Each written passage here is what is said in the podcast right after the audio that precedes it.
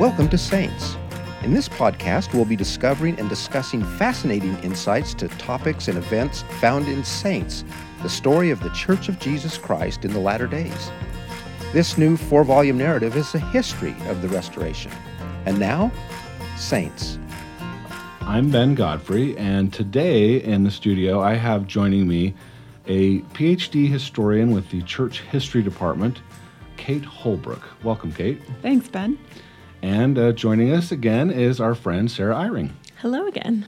Sarah has recently read Saints Volume 1 and will be sharing her thoughts and questions in our episode today. Thanks for being here, both of you. Kate, I'm so excited. I've been waiting for this episode because you are sort of the world's expert on some of the topics we're going to talk about today.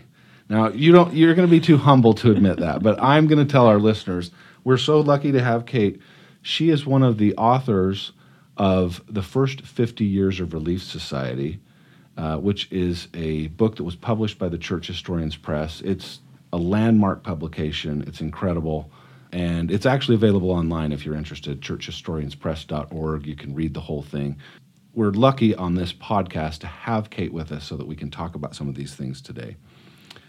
So, today we're going to talk about chapter 37 We Will Prove Them. I thought to start off, maybe we just listen to a quote right out of the, the gate here um, about plural marriage as it's happening in Nauvoo. Like Joseph, the apostles at first resisted the new principle. Brigham felt such agony over the decision to marry another wife that he longed for an early grave. Heber Kimball, John Taylor, and Wilford Woodruff wanted to delay obedience as long as possible. Following the Lord's command, Joseph had also been sealed to other women since his marriage to Louisa Beaman. When teaching a woman about plural marriage, he would instruct her to seek her own spiritual confirmation that being sealed to him was right. Not every woman accepted his invitation, but several did. That's a really good introduction to what was going on in church history at this point regarding plural marriage. People were finding out more about it um, more members of the 12 were joseph was asking them to participate in this practice. He had taken on a number of plural wives but it was still very quiet. People weren't talking about it openly. We know that emma knew about some wives. We don't know how much she knew about what was going on. Another thing that this quotation really pulls out is how hard it was it was hard for Joseph Smith initially to accept. And then, as he would explain this to other people, it was really difficult for them. Culturally, this seemed foreign and it seemed wrong to them. And so they really had to have their own spiritual witnesses before they could accept it. And even after the spiritual witness, they dragged their feet before practicing. We learn in this chapter about um, a woman by the name of Mary Lightner her story is really quite fascinating. Can you tell us a little bit about who Mary Lightner is, what's her situation, and how does she react to Joseph's proposal of being sealed? Mary Lightner's story is really important for helping us to understand a little bit more deeply what plural marriage was about. That it wasn't just a chance to be married to more than one woman, and that marriage might mean different things. So, Mary was married to a man named Adam, and she loved him. And uh, they were fully married, building a life together. But Adam didn't want to join the church. And the saints' understanding at the time was that you could not achieve full salvation after this life unless you were sealed to another person in marriage for eternity. So Joseph Smith approached, and a, a, lot of people wanted to be sealed, men and women actually, to Joseph Smith because he was the prophet, he was the leader. Clearly, he was a good person to hitch your wagon to in this sense of salvation. And so Joseph Smith approached Mary and he said, Would you like to be sealed to me for eternity? But it wouldn't be a marriage for time, it would just be after this life. And she didn't like that idea. And she implored her husband Adam again Would you pray? Would you consider the church? And he said, Mary, I'm fine with your being a member of this church, but it doesn't strike me as true, and I'm not going to join. She tells Joseph Smith, I still, even with Adam's resistance, I still can't do this unless I've had a witness from God. I can't rely on your word alone for this. And she prays to see an angel and an angel appears to her when one night she's staying at her aunt's house and in the middle of the night this angel with a very bright face puts i don't know whether it was a male angel or a female angel puts its face right in front of her and that sounds a little scary. It was very scary for her. She threw the covers over her head and the angel mm. went away. And so she still didn't count that as a witness, although she'd seen an angel. But within a few days, she had another spiritual witness and she decided, I, this actually is, God has revealed to me, this actually is what he wants me to do. So a sealing for eternity was performed between Joseph Smith and Mary Lightner why Mary Lightner in this story? Um, even in the quote we started the podcast off with today, it mentions Joseph had been sealed to others. Why did the authors and the, the writers, the historians that collaborated on this project, why choose Mary uh, instead of someone else? It's startling to a lot of people that Mary was married. And Mary was not the only woman who was married to whom Joseph was sealed. But that feels counterintuitive. At the same time, it helps enrich our understanding of what these symbols symbolized. They were about creating an eternal, broad, spiritual connection between people. They were about uniting people to the family of God. So this this wasn't just about, you know, setting up house and having children here on earth. This was really about the eternities and binding people together in enduring relationships that would bring them spiritual salvation. It's a fascinating story, and I, for one, I'm on Mary's side. I'm going to throw the blanket over my head if an angel comes to my house. I would be uh, probably terrified, but it's amazing that she does come to her answer and and is in fact sealed to Joseph. At this same time in the story, the, the women in Nauvoo are busy, they are working hard, and they're about to do something that is pretty incredible. Can you tell us about the beginnings of what becomes Relief Society? And actually, maybe before, sorry, I don't want yes, to interrupt that, but do. I just had a thought on that previous topic. It's interesting to learn that Joseph asked these women to get spiritual confirmation of their own because that reminds me of the way that church leaders today, of course, you know, give us direction from Heavenly Father and and and speak for Him, but and for the Savior, but ask us to seek for our own confirmations as well and to feel peaceful for ourselves about the things that we've been commanded to do. And I'm grateful for that sort of mirroring in this narrative and see so much of that throughout the story of, of things that, yeah, are totally relatable to today's living. And it, it means a lot to me, too, that that's been from the very beginning that receive your own testimony, receive your own witness has been part of our doctrine. Yeah. The women in Nauvoo are also uh, very busy at this time. They're they're working hard. There's lots of construction going on, building homes and farms, but they're also worried about people who are less fortunate, perhaps, than themselves. Can you tell us a little bit about a woman by the name of Margaret Cook? Saints introduces this new organization we're about to meet uh, through the idea of Margaret Cook. And that's actually a thrill to me because we often have in our history books have just called her a seamstress instead of naming her and acknowledging that this was her idea. So it, I love I love that narrative choice to really emphasize her. Margaret Cook was working as a seamstress to uh, Sarah Kimball, who was a more well-to-do married woman in Nauvoo. And both of them were excited about the temple construction, and both of them wanted to help. And Margaret thought, why don't we sew shirts for these men who are working on the temple. There was a division of labor in this society, and there weren't women out there, you know, sure. actually constructing the walls of the temple. But she and Sarah had noticed that the men, a lot of them were wearing very ragged clothing, and um, they thought, well, this could help. This could bring them a little comfort and maybe a little more protection in the work they're doing. So together they decided to form a sewing society. And this is something very familiar in American uh, society at this time. Women would get together, they would form a benevolent society, find some work that needed doing, and they would figure out how to do it. Sarah and Margaret asked Eliza R. Snow, who was a woman of letters, good with words, whether she would write up a constitution for this new organization. And Eliza R. Snow did. They had a little planning meeting and then they took their constitution to Joseph Smith. Let's listen to a little quote here from the book about uh, the Constitution that uh, was penned by Eliza R. Snow. Joseph said it was the best constitution of its kind. But this is not what you want, he said. Tell the sisters their offering is accepted of the Lord, and he has something better for them. He asked the society to meet with him in a few days at his store.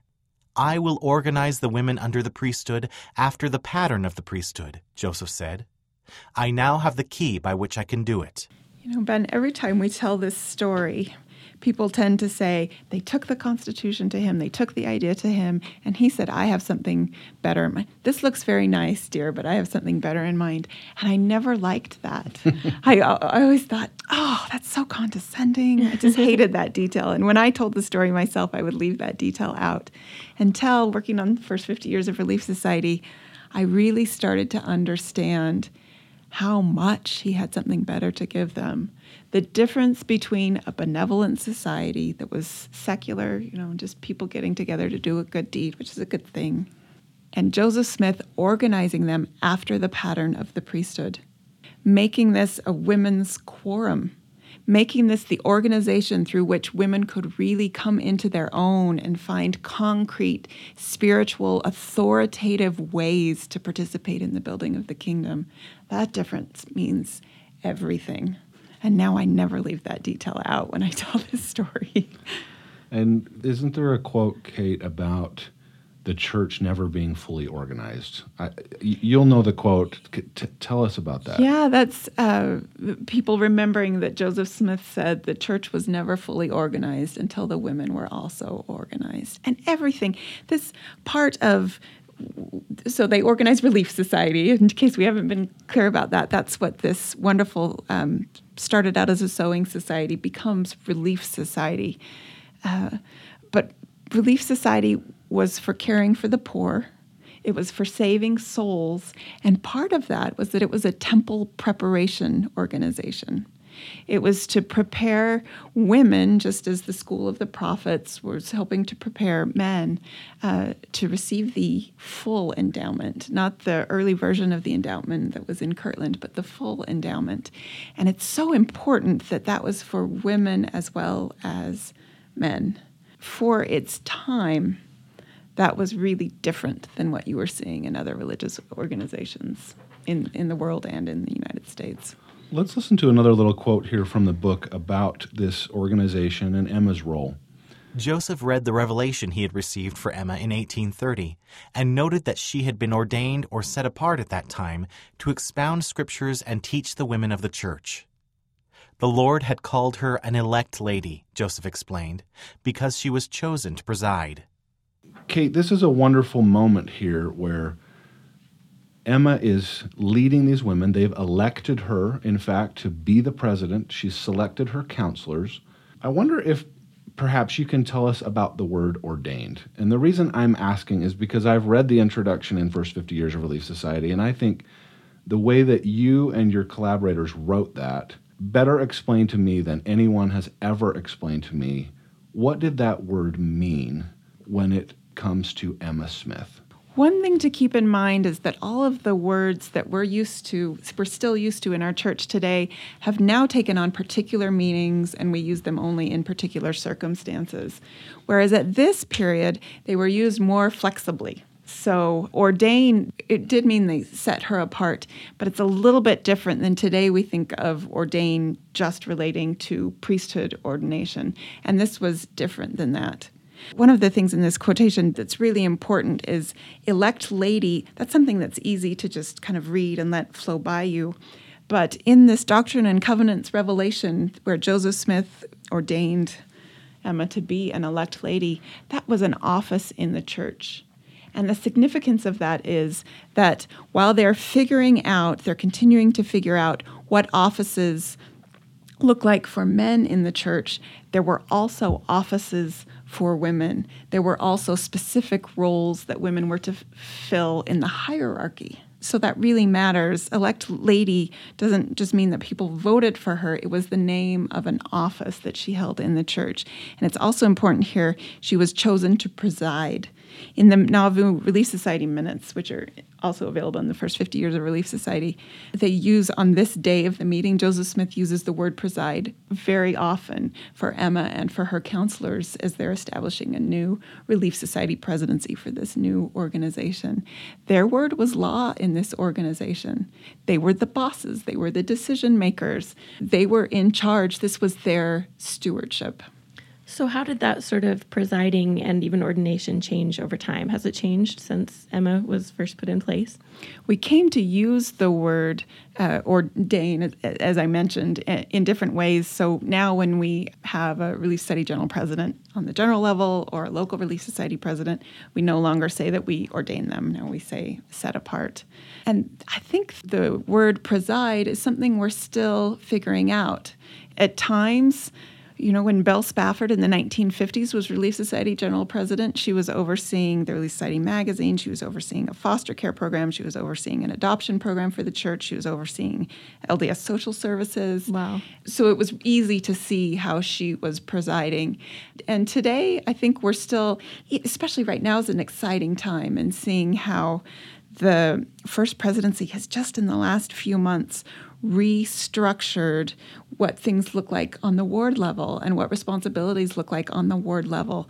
And in, they spell out what the bishop is in charge of. And then I'm thinking of a chart that is on mm-hmm. LDS.org. I've seen it, yep. They have the Relief Society presidency and the Elders Quorum presidency, these two circles. And then under them, these different things that they're uh, that they preside over, that they're in charge over, including the new ministering program. Interesting. So it's an important thing to be watching right Definitely. now, Sarah. Yeah. I'm glad you brought up the recent changes because the Relief Society president's role was re-emphasized with the recent changes and the changes to what the way ward councils function and even the meetings that are now required for Relief Society presidents, elders quorum presidents, and the bishop, not their counselors, just those three, are to meet to discuss the ministering program of the church. I think it's just it's fascinating to see how these roles develop, change, and, and in this case, for me, it feels like a re-emphasis of the importance of the Relief Society president in the ward. It looks like that to me too, Ben, and it looks like we're getting closer to that original vision that Joseph Smith articulated when he founded Relief Society. So in Saints, we learned that Joseph Smith was meeting frequently with the Relief Society in the spring. And I want to know a little bit more about that. Where do we get those sources and what were they talking about? It sounds boring to say read some minutes, but they're really not boring. um, online on the josephsmithpapers.org or on the online version of First 50 Years of Relief Society or on the page if you if you own the hard copy of that book, we have those Nauvoo Relief Society minutes in full. Wow. And Eliza R. Snow was the one who kept most of the minutes. And if you go online, you can see her handwriting and you can see a typescript, which is easier to read. But you can read this for yourself. There were six meetings that he uh, attended, and he would listen and he would also preach. And the, the vision he had and the things he preached are really inspiring. I think sometimes we think of Relief Society as just a a thing that's optional that we go or we don't go. We don't really have the vision of what membership in that organization can mean, what it can do to us as spiritual beings, and how it can fill us and help us to really make the world a better place. And when you read some of the things that he prophesied about Relief Society and instructed to Relief Society, it really i'm thinking it's just inspiring. It is. A woman yesterday told me that she had given up attending relief society and then she read those minutes and she wept as she told me this story. It just changed everything for her and she she went back to relief society now she's doing all of these wow. good deeds for refugees you know it really that's what the difference was between the sewing society and being organized after the pattern of the priesthood and we mentioned, of course, that Joseph had something better for them, but if, we know that it was the Lord that had something better, right? That the organization was the Lord's doing, which is so cool. Right. That's a great way to say it. Another really significant thing about the founding of Relief Society uh, can be seen in the quotation that, that we love that we wrote down in the Nauvoo Minute Book, where Joseph Smith says, I now turn the key to you by the power of God and this society shall rejoice. and knowledge and intelligence shall flow down from this time. There's so much in that sentence. One of the things is that it took a key to establish Relief Society, just like it took a key to establish priesthood, reestablish priesthood. Another thing is the first thing he says after that, turning the key to you, is you shall rejoice. And a lot of those 19th century women, especially Emmeline Wells, believed that it was that turning of the key and establishing of Relief Society that made it possible for the world to start to heal from the effects of the fall. So uh, Emmeline Wells even thought that Seneca Falls, which the, an, a key moment in the early suffrage movement for women, was made possible because Relief Society had been founded before that. Wow. This was a change. From now on, things will get better. And that saying, this society shall rejoice, right after the turning of the key, I think hints at that. And then I love the knowledge and intelligence shall flow down. The windows of heaven and the wisdom of heaven will be present among you, the members of this society. There is a fantastic topic about this too. I just remind our listeners you can always go to saints.lds.org to see those and uh, I, I, happen to have seen there's a video associated with this one. It has Sharon Eubanks, uh, who is the director of LDS Social Services. LDS right? Charities. LDS Charities, pardon me. And uh, if, if you want to know what Relief Society has to do with her vision for how LDS Charities operate today, just check out that video because she's incredible and the work that they do is, is inspiring. Well, there's another piece of inspiration uh, as we finish this chapter that's coming. And that is something that we now know as the endowment. We've had the endowment of power in Kirtland in our previous episodes. We've talked about that. But this is something new that Joseph is introducing in Nauvoo in this chapter. Let's listen to a little quote here that will help our listeners understand the saints and specifically the men in Nauvoo had been participating in a Masonic lodge or Freemasonry, and often I've heard critics of the church talk about, well, Freemasonry and the temple are sort of related. Let's listen to this quote and then talk a little bit about uh, the temple endowment as introduced in Nauvoo. As they left the store that day, the men were in awe of the truths they had learned from the endowment.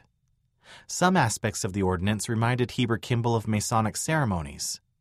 In Freemasonry meetings, men acted out an allegorical story about the architect of Solomon's temple. Masons learned gestures and words they pledged to keep secret, all of which symbolized that they were building a solid foundation and adding light and knowledge to it by degrees. Yet the endowment was a priesthood ordinance meant for men and women, and it taught sacred truths not contained in Masonry, which Heber was eager for others to learn. We have received some precious things through the prophet on the priesthood that would cause your soul to rejoice, Heber wrote Parley and Mary Ann Pratt in England. I cannot give them to you on paper, for they are not to be written, so you must come and get them for yourself. It sort of blows your mind to think about what this experience would have been like. And, and some parts of it were familiar washings. We have in the scripture Jesus washing his disciples' feet shortly before he died. They had a sense of the of endowment, this endowment with godly power. And the men, most chapters of um, Masonry were only for men. Men were familiar a little bit with this notion that you perform a ceremony and that it's symbolic and that it, it takes you through progressive steps. So, somewhat that would have been familiar to some of them. But as the quotation says, this was also something so much richer and more complete. Um, at the same time, it wasn't as formulaic as it is for people who attend the temple today in the sense that they were still figuring it out as they went along. So I imagine a tremendous outpouring of spirit, people coming away from that moment feeling really fortified, feeling like they have a new understanding of God and their own potential, and a little bit of foreignness. Like, wow, this isn't this is something new. Yeah, a little bit of awe. Yeah. You know, kind of, and wonder of, of the things that uh, they're being taught. This chapter, it ends in two pretty climactic moments. Think, think about your experience in the church. And, and now just take away Relief Society and take away the temple. Like, does that feel weird to you, Sarah? yes, it really does. I, I, I can't even imagine the church without those two things. And here we are, we're, we're nearing the end of Saints.